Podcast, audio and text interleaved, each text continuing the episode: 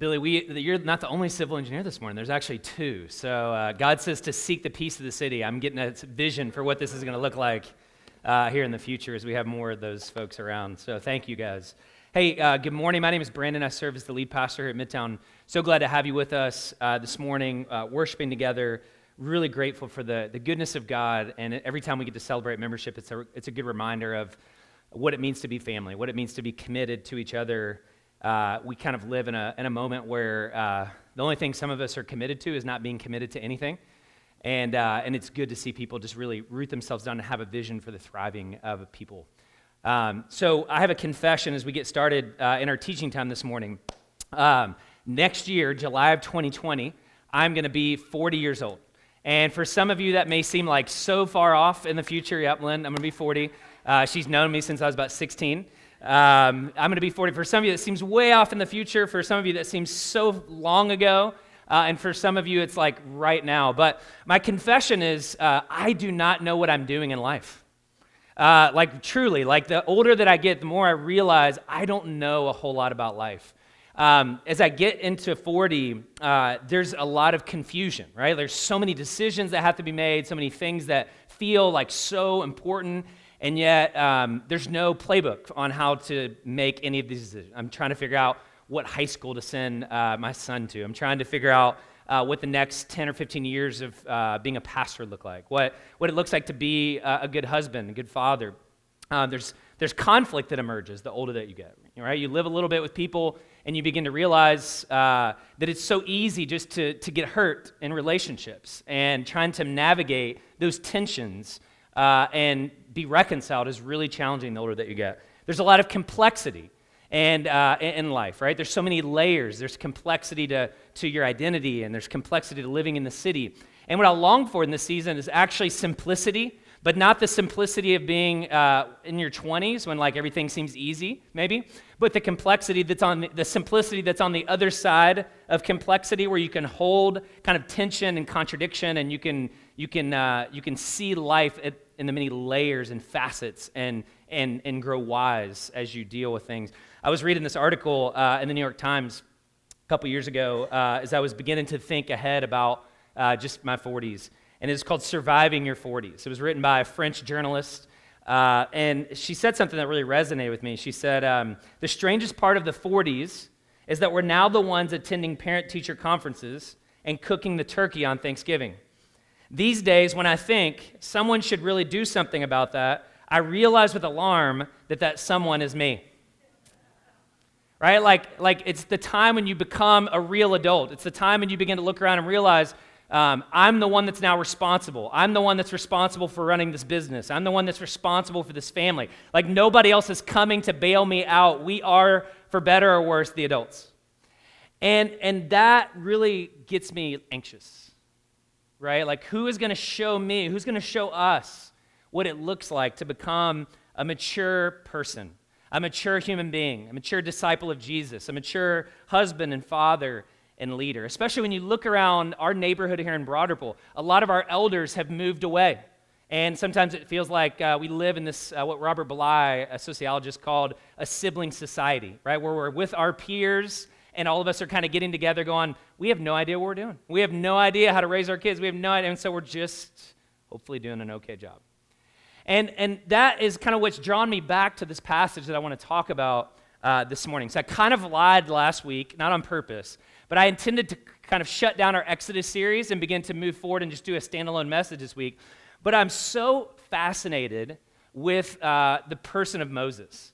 And so I'm actually going to extend our little uh, Exodus journey one more week. And I want to do something that may seem unrelated to what I'm talking about, but I think is very um, insightful for this journey that we're on towards maturity. Um, and it's, it's the death of Moses. So I actually want to look at how Moses ended his life and the journey that God had him on during the last third of his life, the last 40 years of his life, that resulted in him on a mountaintop with God, looking out over the promised land and finding peace. So let's uh, read this together. Deuteronomy chapter 34. If you have a Bible, go ahead, turn to Deuteronomy chapter 34. We'll read these uh, last couple verses together, and then we'll talk about what it looks like to aspire to maturity. Then Moses went up from the plains of Moab to Mount Nebo, to the top of Pisgah, which faces Jericho. And the Lord showed him all the land Gilead as far as Dan, all of Naphtali, the land of Ephraim and Manasseh, all the land of Judah as far as the Mediterranean Sea, the Negev, and the plain and the valley of Jericho, the city of palms as far as Zoar. The Lord then said to him, This is the land I promised Abraham, Isaac, and Jacob. I will give it to your descendants. I have let you see it with your own eyes, but you will not cross into it. So Moses, the servant of the Lord, died there in the land of Moab, according to the Lord's word.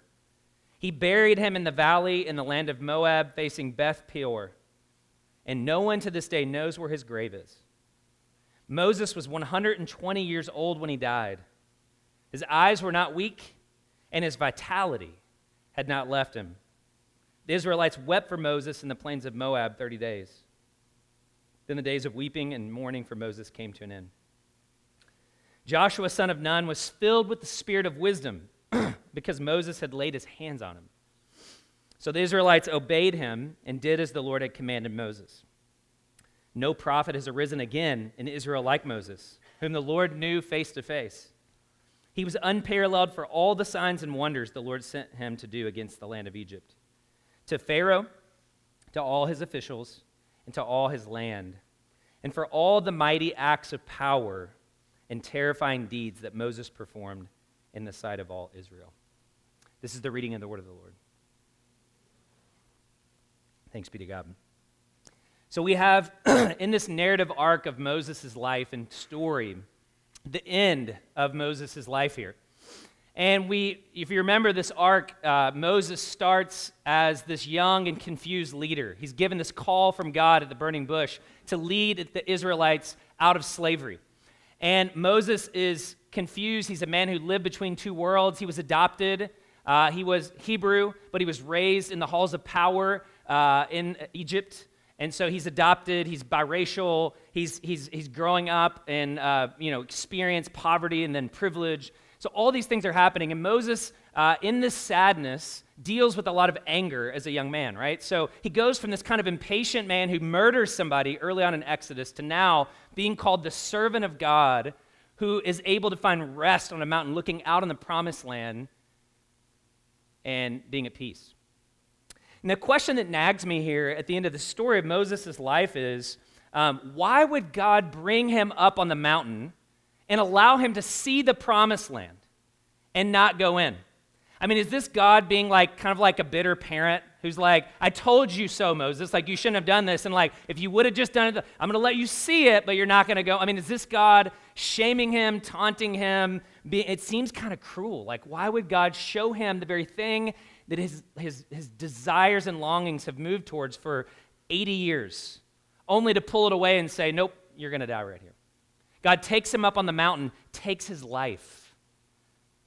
So, this is a question that I've been wrestling with. Um, if you remember why, how Moses got to this place, um, it was through disobedience, right? So, Moses in Numbers 20, you can read about this story in Numbers 20, uh, has got the people out into the wilderness. They, they've been liberated from slavery. And as they were apt to do, they begin to complain against Moses. God brings them out into the desert. There's no water. And so they grumble, they kind of assemble themselves against Moses, and they begin to say to Moses, Why did you bring us out here in the desert? Right? It's a common refrain throughout the book of Exodus and Numbers. Why did you bring us out here to die? It would have been better for us to stay in Egypt, right? They had Egypt in their bones. And right, we said that God is not just getting them out of Egypt, He's also getting Egypt out of them. And so they're still learning what it looks like to trust, what it looks like to obey.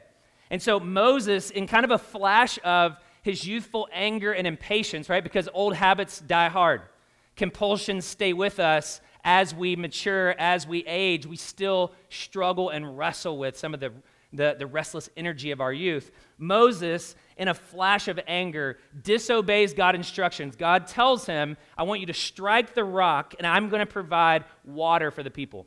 And we don't exactly know, scholars don't know exactly what it was that Moses did, but God says, whatever he did, he strikes the rock and he gets angry and he says, You're a bunch of rebels. And so I'm going to provide water for you. And he strikes the rock.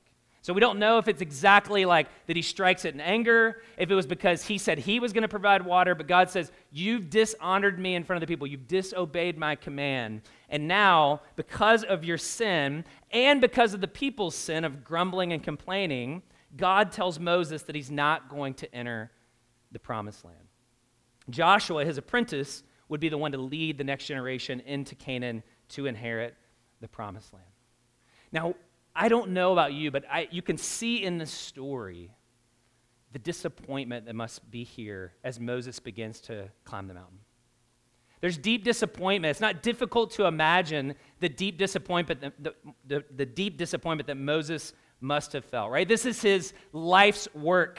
This is his life's calling, right? Think about all the things that Moses has had to go through 80 years of preparation, 40 years in the wilderness of solitude, 40 years of actually liberating the people from slavery. He's been through the plagues, he's been through the Red Sea, through Sinai, through the golden calf, through the wilderness journey. And now God, at the end of his life, takes him up on the mountain and says, I'm going to let you see your dream, but I'm not going to let you lead the people there. That terrifies me.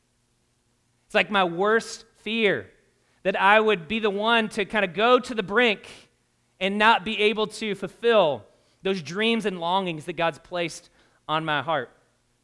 Moses finished the work that God gave him to do, but notice he did not fulfill his desires. Moses in Deuteronomy chapter 3, verses 23 to 29, actually recounts an earlier episode right at the beginning of the wilderness journey where he begs God to let him go and just see the promised land. And God says, No, I'm not going to let you go. I mean, that kind of disappointment is something that every leader must eventually face. We all must face the reality that our dreams and our ambitions and our longings will ultimately be incomplete and unfulfilled. What we start, another generation will take to the finish line. Whether that's in business, whether that's in your relationships, right? Like in all of life, like Moses, we will experience this ache, this inconsolable ache of incomplete work, unfinished longing, unfulfilled desire. In the book of Proverbs, um, Solomon talks about it as hope deferred makes the heart sick. There's this heart sickness of not being able to see something through to the end that is a part of living in a broken world. And like Moses, some of this incompleteness will be the result of self inflicted wounds, bad decisions that we make, sin and disobedience, and things that we've done that will not allow us to see the finish lines of our relationships, our marriages, our, our relationships with our kids, our businesses. Some of that is on us. We will have self inflicted wounds. Some of that is also going to be inflicted by other people. People hurt us, people disappoint us, people let us down. And some of the wounds that we carry are because somebody else has betrayed us and abandoned us or left us. And then some of it's just going to happen because of the limits we face as mortal creatures. You can't live forever. Like, unless Jesus comes back, you will die. You will have to lay down your work. I mean, Moses, relative to the rest of his family, was actually a young man when he died. He died at 120. His family, his parents and his grandparents, father and grandfather, lived longer than he did. So he was relatively young um, for that time. Like Moses, what we plant, others will often water and grow and build and eventually tear down. I don't know about you, but that scares me to death. Especially as a person who likes to kind of achieve and who likes to strive and who has quite a bit of ambition for my life. Karl Rahner, the theologian, says it like this In the torment of the insufficiency of everything attainable, we finally learn here, we finally learn that here in this life, all symphonies must remain unfinished.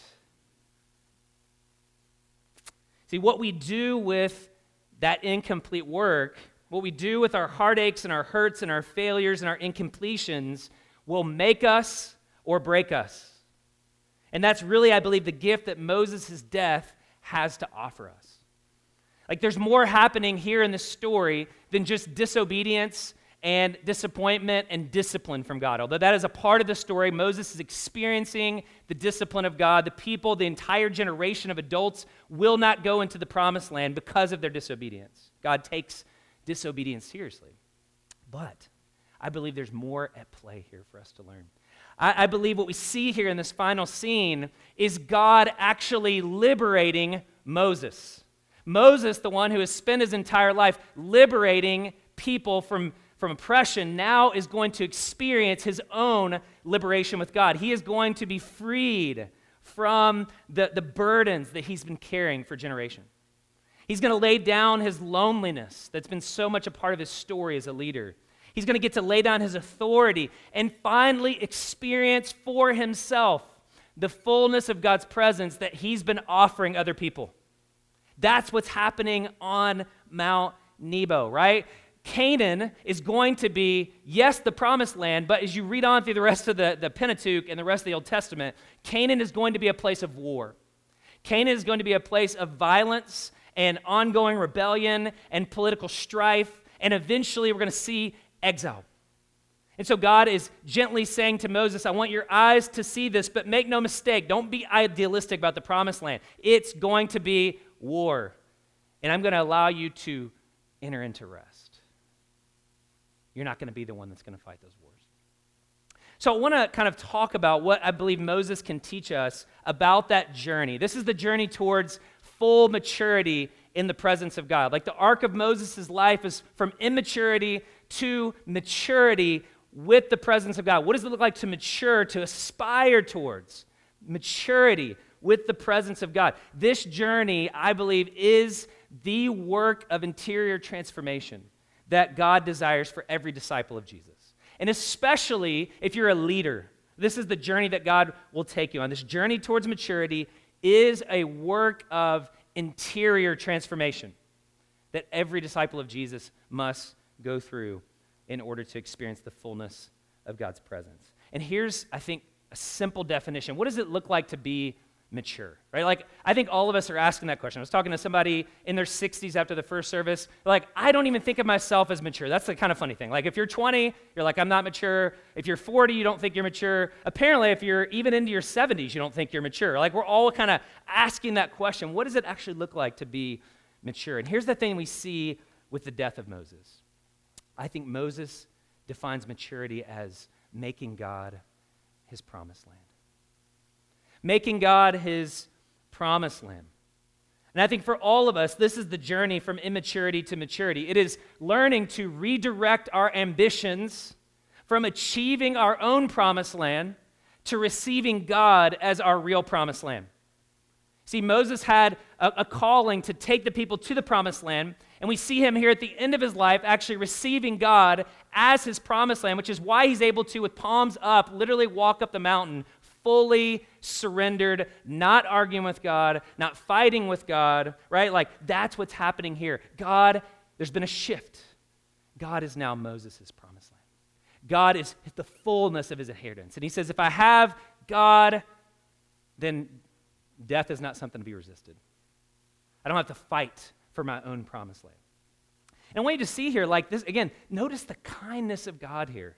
Notice the kindness of God, not just the discipline of God, but the kindness and the intimacy that is between Moses and God. I mean, this is the climax of Moses' life here on the Mount, right? Like, um, he allows Moses to see the promised land. Moses is referred to here, uh, verse 5, as the servant of the Lord not as the disobedient one who struck the rock. Like, it's not that guy. He says, the servant of the Lord. Uh, this is the only place in Scripture where God is said to bury someone himself. It's the only place in the Bible that it says God buried somebody. I mean, that kind of tenderness in his relationship with God. God buries him and then doesn't tell anyone where he's buried. There's an anonymity here that I think signals the kind of rest that God's inviting Moses into. Like, even the fact that his body was anonymous and was buried in some random place ensures that his bones won't be picked up and disturbed, or that his bones won't become the site of some kind of religious pilgrimage. The rabbis used to say that Moses died here on the mountain at the mouth of God, and that his soul was taken away by, by a kiss from the Lord's mouth. That's the kind of intimacy and communion that Moses enjoyed with God. Moses would write about this in uh, Psalm chapter 90. Psalm chapter 90 was a poem or a song that Moses wrote, probably as an older man, reflecting on his journeys in the wilderness with God. And notice what he says. Like in the midst of all of the disappointment and the incomplete symphony, the unfinished symphony, and all of the wounds that he had experienced up to this point as a leader, here's what he writes in Psalm 90. Charles Spurgeon calls this his death march poem. He says, Lord, you have been our dwelling place in all generations. Before the mountains were brought forth, the mountains that Moses himself walked on, or ever you had formed the earth and the world, from everlasting to everlasting, you are God. Satisfy us in the morning with your steadfast love, that we may rejoice and be glad all of our days. Make us glad for as many days as you have afflicted us and for as many years as we have seen evil, we can find joy and gladness in the midst of pain and brokenness.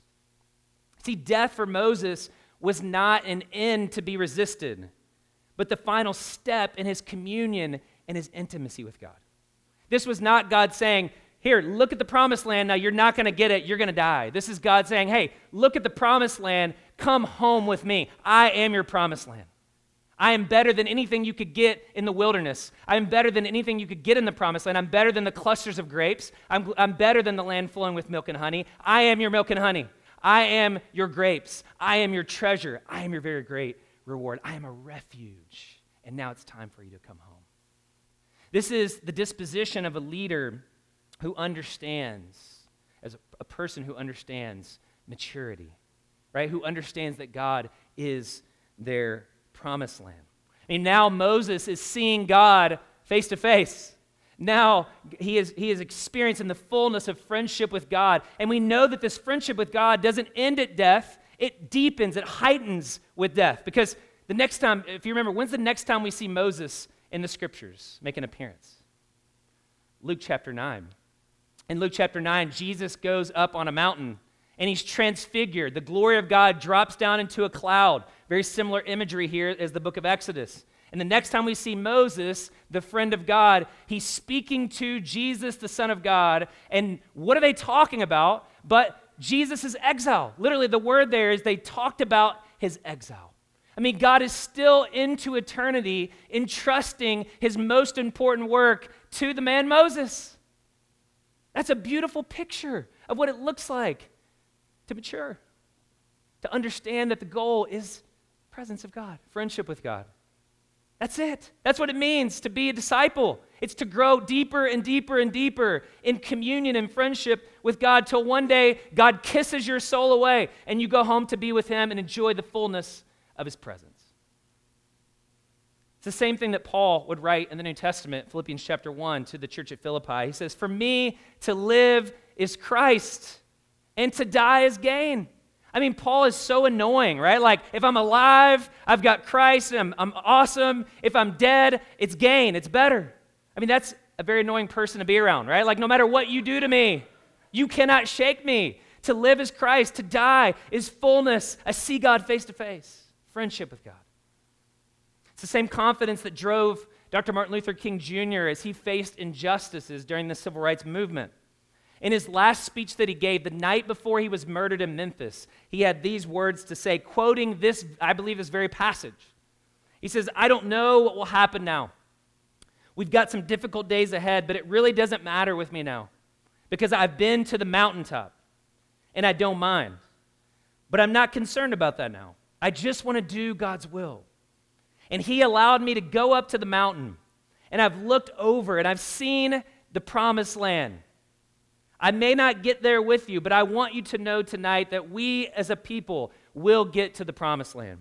And so I'm happy tonight. I'm not worried about anything. I'm not fearing any man. Mine eyes have seen the coming of the Lord. And this is a man who has an unshakable confidence. God is his promised land. I don't fear anyone.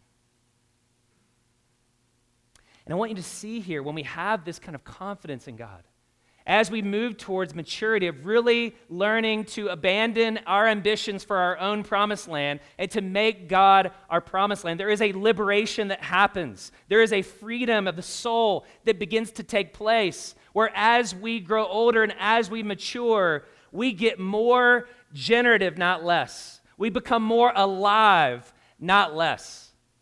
Right? I was reading an author that he was talking about uh, the journey of aging, and he says basically what's happening as we get older is that God is turning all of us into monks, right? Like on the inside. Even though our bodies are beginning to break down, like even the very act of waking up in the middle of the night and having to use the restroom and all these weird things that happen to your body as you get older, he says, What do monks do? They get up and they pray like three or four times a night. That's what God's doing.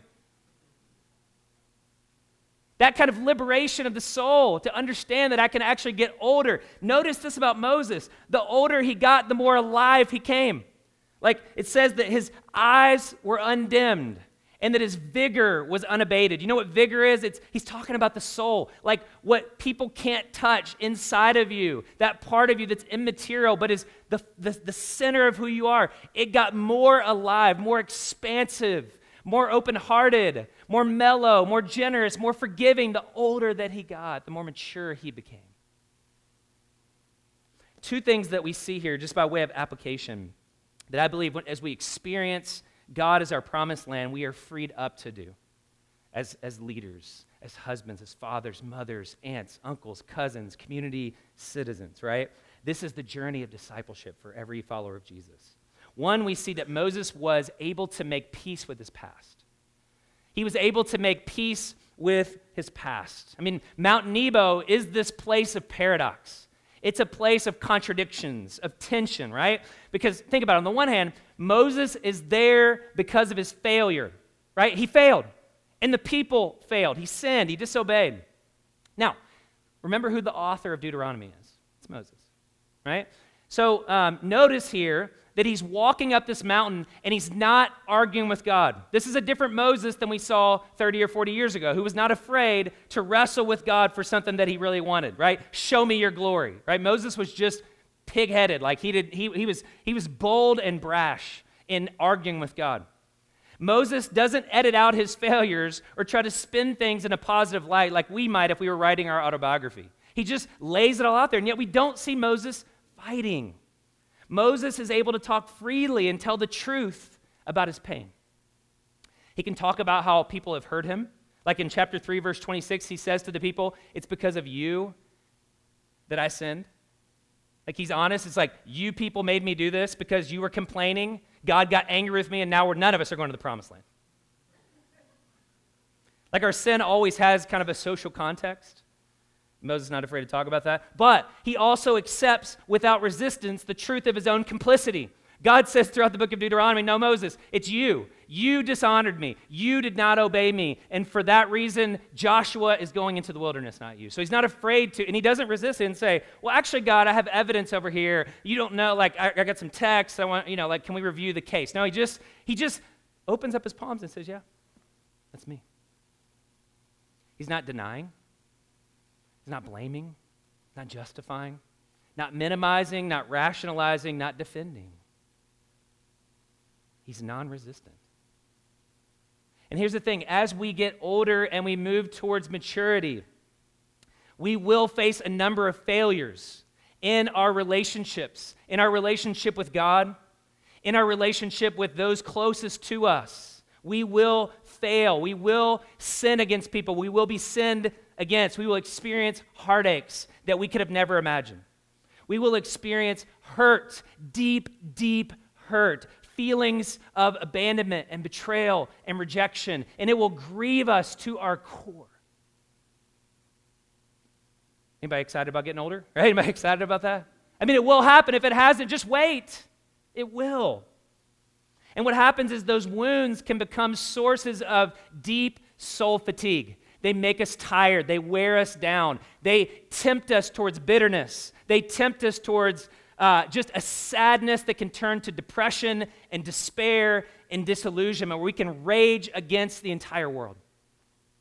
Ronald Rolheiser puts it like this There's a tiredness that cannot be cured by good sleep, a good vacation, or by the right time at the right friends with the right wine. It's the deepest tiredness inside of us. It is the tiredness that stings because of hurt, that's cold because it hasn't been loved, that's callous because it's been cruelly cut, and that burns with resentment because of the neglect and rejection it's experienced. Now, if that doesn't make any sense to you, just file it away. You'll come back to it when you're a little bit older, maybe. The question is, what do we do with those failures? And what we see here with Moses is that, again, this paradox at work that there have been these failures, there have been these hurts, but these failures don't have the final word. Sin never has the final word. Hurt never has the final word. Brokenness never has the final word. There's something deeper beneath the brokenness. There is hopefulness underneath the pain. There is redemption underneath sin. Moses is here because of failure, but he's also here because he succeeded. That's the paradox. He finished the task that God gave to him. In the midst of the pain, Moses also experienced the kindness of God. So it's true that you can experience brokenness and that you can also experience kindness. The question is, which one of those are going to be your defining reality? He experienced the grace of God, the glory of God, the friendship that he had with God. He brought the people to the brink of the promised land and did his job, did what he was called to do by God. And that is the reality, friends, of life with God. It's so confusing, so conflicting. It is beautiful and it is broken. The reality of life with God must be a mixture, a concoction, a cocktail of both, both grace and sin. It is both triumph and tragedy. It is failure and success. It is beauty and brokenness. If you read Moses' song in Psalm 90, he talks about the very same things. He says, Man, God uncovers the secret sins of our hearts. We live life, and he says it's a struggle 70 or 80 years, and we're like this grass that just, you know, kind of flowers for a second and fades away and it's gone. Life is a struggle and it's full of pain, but God have compassion on us. And then he goes on and he talks about the joy of living with gladness in the midst of affliction.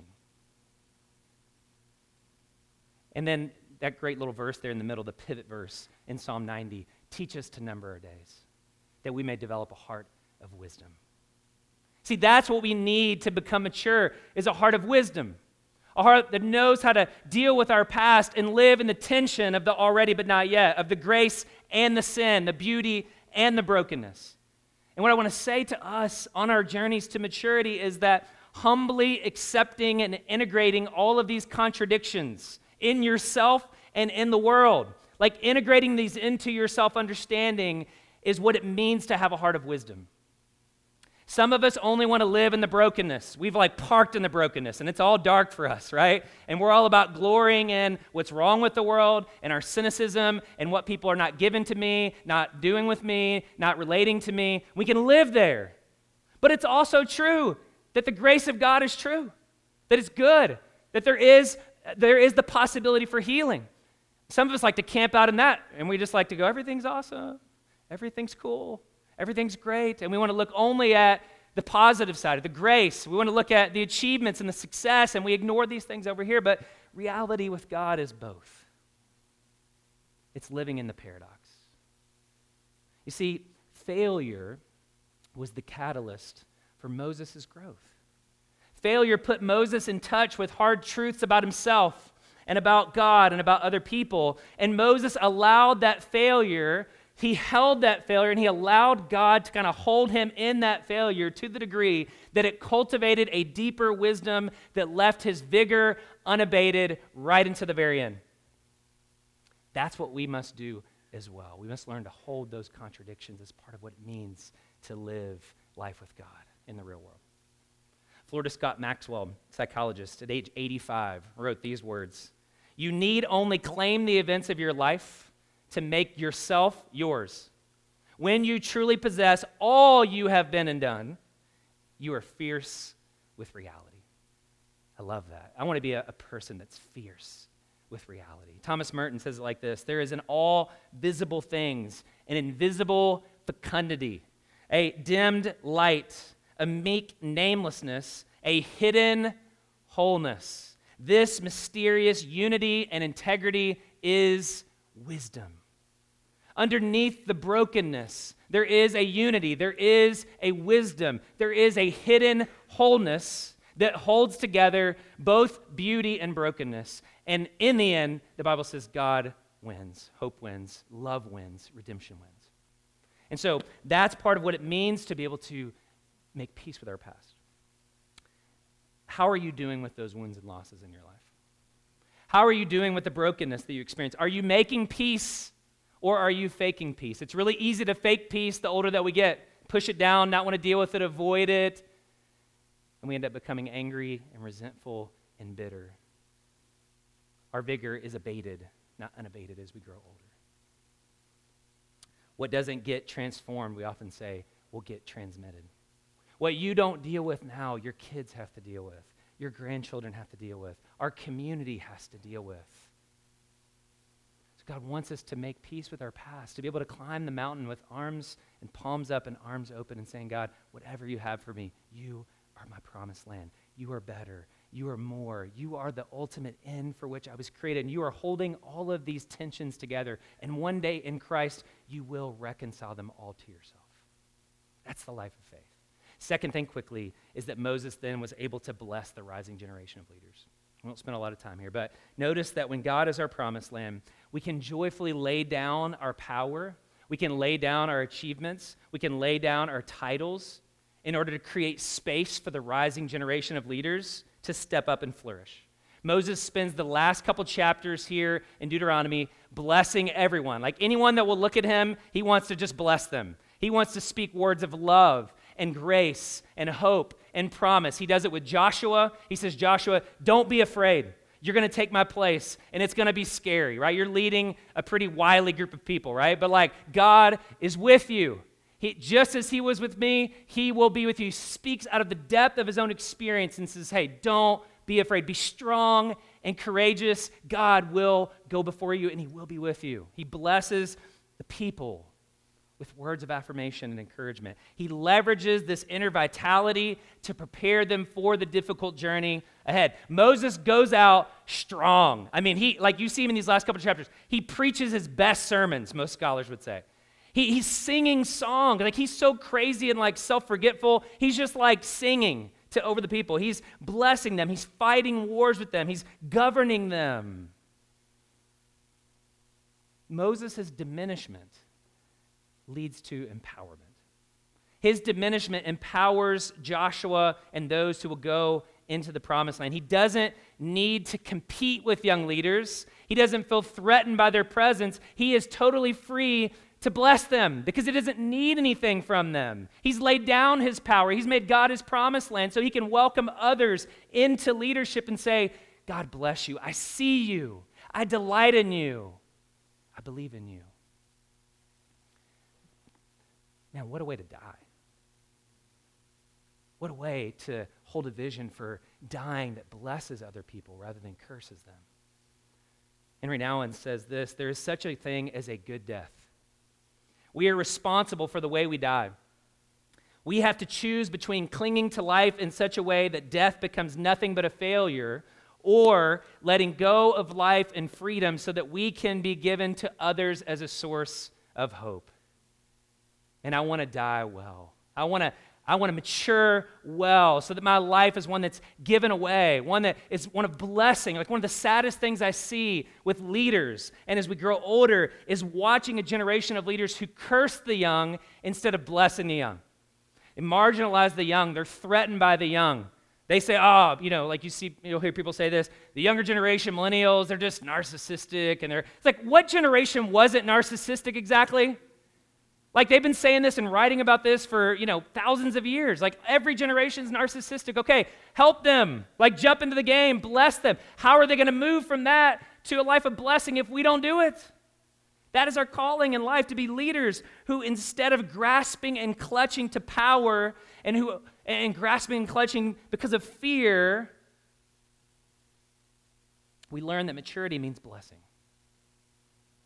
Right? And I see this so often. It's so hard for some of us to bless, especially as we age, as our roles change, particularly men, because our identity is so invested in what we do instead of who we are and then the disorientation of retirement and the sunset years, and these things begin to kick in, and all of a sudden we get anxious and we get depressed because we no longer know who we are. If I'm not doing anything, who am I? What do I have to offer the young? Am I useless? Like, these are the questions that we're asking of ourselves. Do I have anything to offer? Do I have anything to contribute? And Moses says, Yes, you can bless the young. You can bless the less mature. If you don't do it, who's going to do it? The word, the idea of blessing comes from a Latin word, benedicere, something like that. My kids would know, they study Latin, which means basically to speak well of. Blessing is an important part of biblical narrative. God blesses the world in Genesis chapter 1. He says, It's good, it's very good. I delight in what I've created. God blesses Jesus at his baptism. This is my son in whom I'm well pleased. Jesus, in the very last act of his life with his disciples in Luke 24, takes them out and blesses them and then ascends to the right hand of the Father. The idea of blessing is I see you, I delight in your energy, I'm not threatened by you, and I'm going to give myself for you. Ronald Rolheiser, again, last one, says this We bless others when we see them in the Bible when we delight in their energy rather than feel threatened by it, and we give away some of our own life to help resource their lives. Sadly, the reverse is also true. We curse others when we demand that they see and admire us, when we demand that they speak well of us, when we use their lives to build up our own. A gesture of blessing feeds others, a cursing feeds off of them. The journey towards maturity is one of blessing rising leaders, children, grandchildren, neighbors.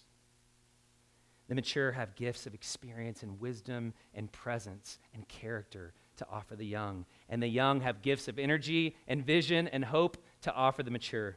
This is the power of blessing, and we need more mature leaders in our body who delight in the responsibility and the privilege of blessing.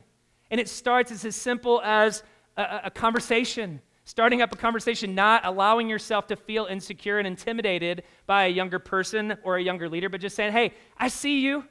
Like after the first service, uh, a guy in his 60s said, You know what? I'm going to apply your sermon. He walked over and invited two couples out to lunch and just said, You know what? I want to let you know that I see you and I'm glad that you're here and I want to share some of the experience that God's given me into your life.